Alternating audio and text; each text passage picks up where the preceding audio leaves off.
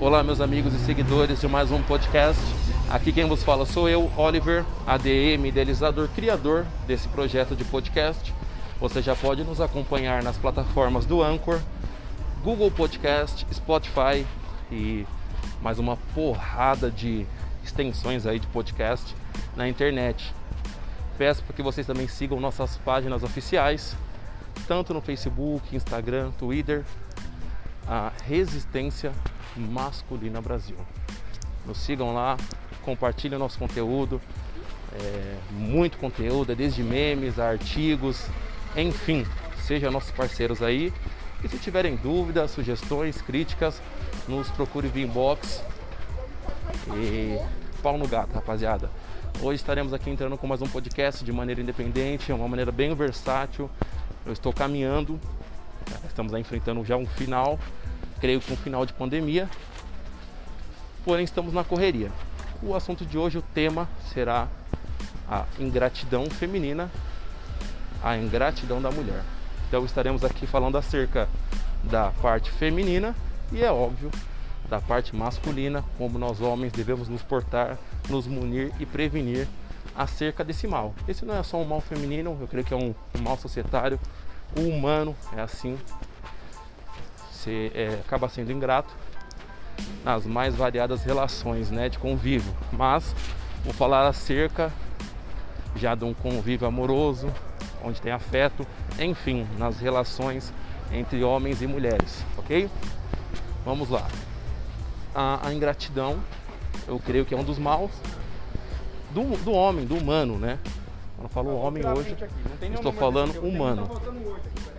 E é muito difícil quando você traz isso para o, o campo das relações amorosas, não só no campo do flerte, do casamento, enfim, ah, não só da vida conjugal. Ah, a ingratidão feminina é algo que já vem já desde, desde a primeira mulher, basicamente.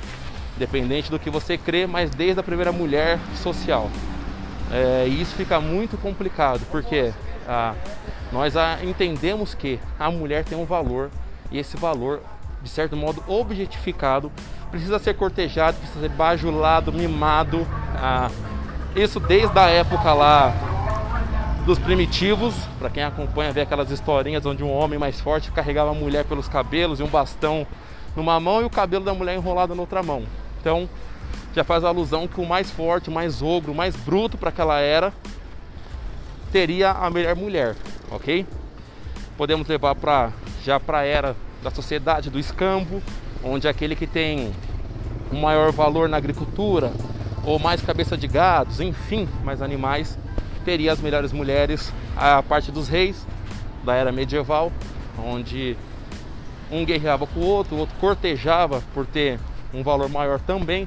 Enfim, isso até os dias atuais. Basicamente é isso, o valor, a objetificação do sexo oposto. Ah, e fica muito complicado.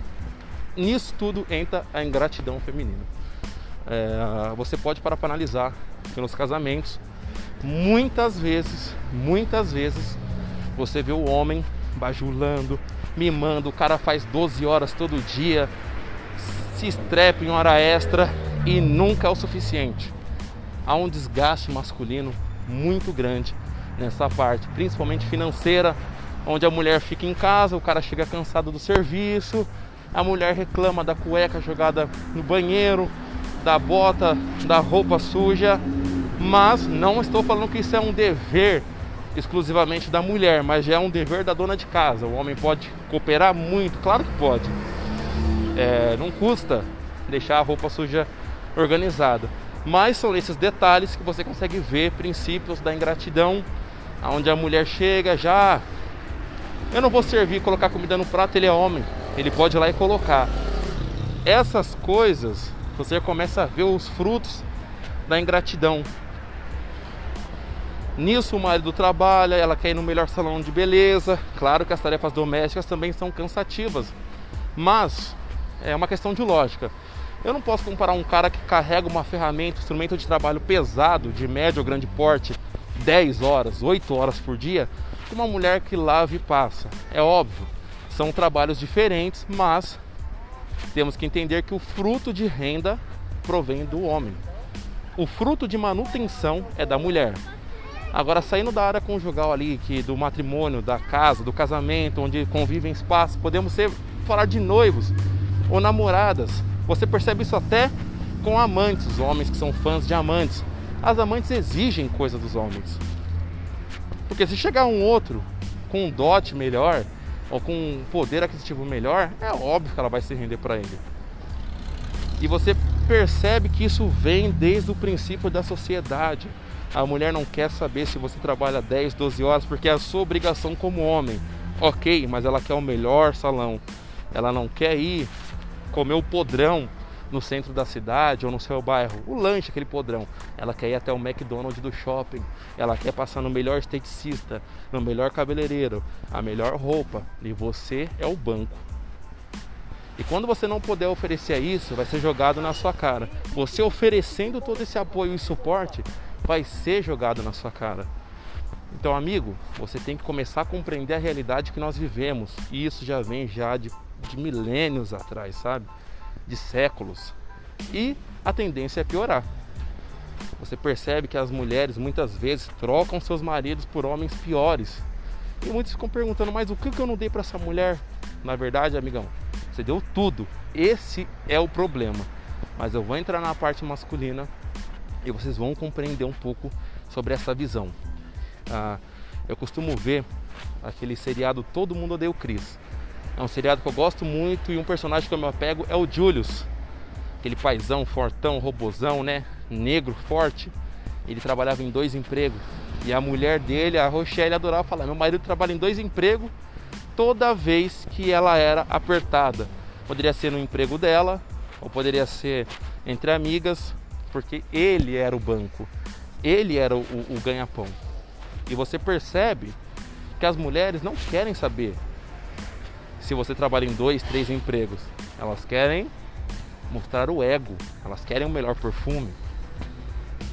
E muitas vezes é no âmbito ali familiar, do casamento, quando o marido fica desempregado ou em situação de extrema vulnerabilidade, ou não precisa nem ser extrema, média vulnerabilidade, perdeu o emprego, pô, com a pandemia o cara se fudeu, é que a mulher vai mostrar quem ela é de verdade. É que você vai ver as cobranças. É que você vai ver quem realmente dorme todos os dias com você. É no início do namoro que você vai perceber quem está do seu lado. Se é a mulher que liga pela marca, pelo carro, ou por andar de ônibus, ou pela marca do seu chinelo simples, ou da sua camisa. É no início do namoro, depois pro noivado e depois morar junto. A ingratidão feminina está em toda a vida dela. Isso desde o princípio lá, quando ela nasce, o pai mima, o pai troca a fralda, a, na adolescência ela fala pro pai que ela, quem cuida da vida dela é ela, ela sai com quem ela quer, ela transa com quem ela quer, mas não sai da casa do pai. Já perceberam isso? Ela só sai quando elas determinam que aquele é o momento que vai ter um provedor, alguém melhor do que o próprio pai e se rebela contra o pai, engravida de um vagabundo, enfim, e nós já sabemos todas as histórias. A ingratidão feminina já está dentro dela, já está enraizada. Mas por quê? não só daquela garotinha que o pai criou, como da sua esposa, que começou como ficante, namorada, noiva, e enfim, a sua esposa que vai ter metade dos seus bens e das suas propriedades. Porque o homem agora virando o jogo, o homem não soube criar, não soube domesticar, não foi como os islâmicos, claro que eles são bárbaros também, os bárbaros dos dias de hoje mas não souberam os homens a botar a mulher no devido lugar dela. Sabe por quê? Porque quando você estava ficando e ela exigiu algo a mais que você não tinha, você não cortou ou deu um pé na bunda, pois quando você iniciou o um namoro, você continuou mimando. Você continuou de certo modo dando o céu e as estrelas. Quando você casou, você continuou ainda mimando e colocando ela num ponto qual ela nunca esteve. E no determinado momento que você vai ter uma crise, você pode entrar numa falência momentânea e ficar estagnado, ela vai mostrar as garras. Aquela cobra que você pegou pequenininha, mais fina que o seu dedo, hoje é uma cobra imensa e ela vai te engolir, ela vai te morder, ela vai te envenenar e vai trocar você por qualquer porcaria ou por alguém que tenha mais do que você. E tudo que você fez, amigo, e tudo aquilo que você criou, tudo aquilo que você sonhou, vai por água abaixo. Vocês podem reparar, a maioria dos casamentos que acabam por culpa da mulher é por ingratidão. Não, nem sempre é por questão ah, sentimental. Porra, mas tem mulher que acaba o casamento que ela não gosta mais, sim. Mas a ingratidão foi o limiar, foi um dos principais pontos para que isso ocorra. Então, ah, vocês têm que compreender essa visão. Você tem que compreender que vocês estão criando e permanecendo ainda com costumes de deixar a mulher ser o centro da vida de vocês. Claro que a ingratidão é algo que abrange o humano, mas quando você traz para o campo de relacionamentos, de vamos pôr de 10 casos que terminam uh, entre homens e mulheres, suponhamos 10 homens terminaram. Eu creio que ali dois, três foi por ingratidão no relacionamento. Agora, 10 mulheres terminaram. Pode ter certeza que 7, 8 foi por ingratidão. Então a gente tira um pouco o campo das emoções e já pode frisar um pouquinho mais o campo da ingratidão. E é muito difícil, é muito difícil mesmo vocês manterem isso e continuarem levando à frente, porque é bem complicado. A mulher hoje em dia é o ego, é o bril. Hoje mulher é condição. Hoje você vai numa balada, se você tiver 10 latas de cerveja e o outro amigão tiver 20, o outro é mais bonito, ele é mais interessante. Mas por quê? Porque ele tem mais a oferecer. Se você tem um carro 90 e o outro tem um 2020, basicamente é óbvio que você já está em desvantagem. Ah, você está sendo muito machista. Não, eu sou um homem realista. Não só machista, mas como realista, ah, de certo modo masculinista, eu mando a real. Então, amigos, resumindo, parem. Parem, parem, parem, parem de bajular. Parem de colocar a mulher acima de você. Parem, parem com, com, de acreditar nessa besteira que estão criando que o machismo, os homens têm que ser enfraquecidos. Pelo contrário, os homens estão sendo enfraquecidos. Isso já começa de séculos, de dezenas e dezenas e dezenas, centenas de anos atrás. E a tendência é piorar.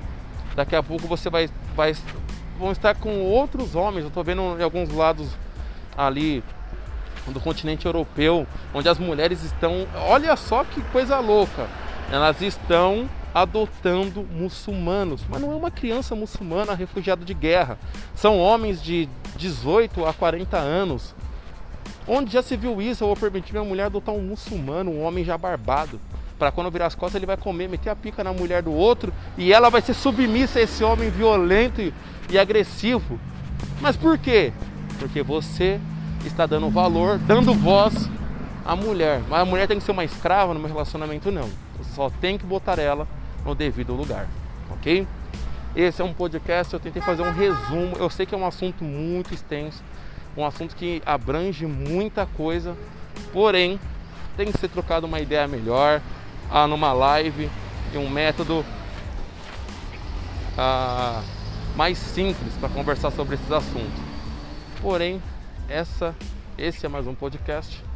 Eu estarei aqui encerrando, vou fazer agora alguns KMs aqui correndo, porque não estou aguentando com essa pandemia ficar parado. Eu sou Oliver, siga lá nossas pages Resistência Masculina e Homens e Cafajestes também. Um abraço a todos, tenham um bom dia.